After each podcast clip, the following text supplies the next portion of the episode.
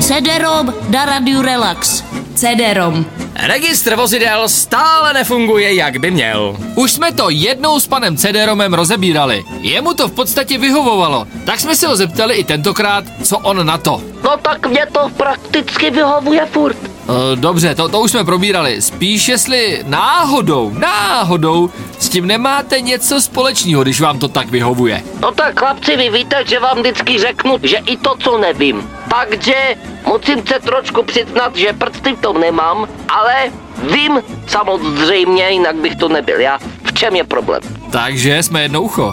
Takže za prvé, program je špatný. Tak to není žádná novinka. Je špatný software. To je to samý, pane Cederom. To nevadí. Teď otázka pro vás. Kdo ten software opraví?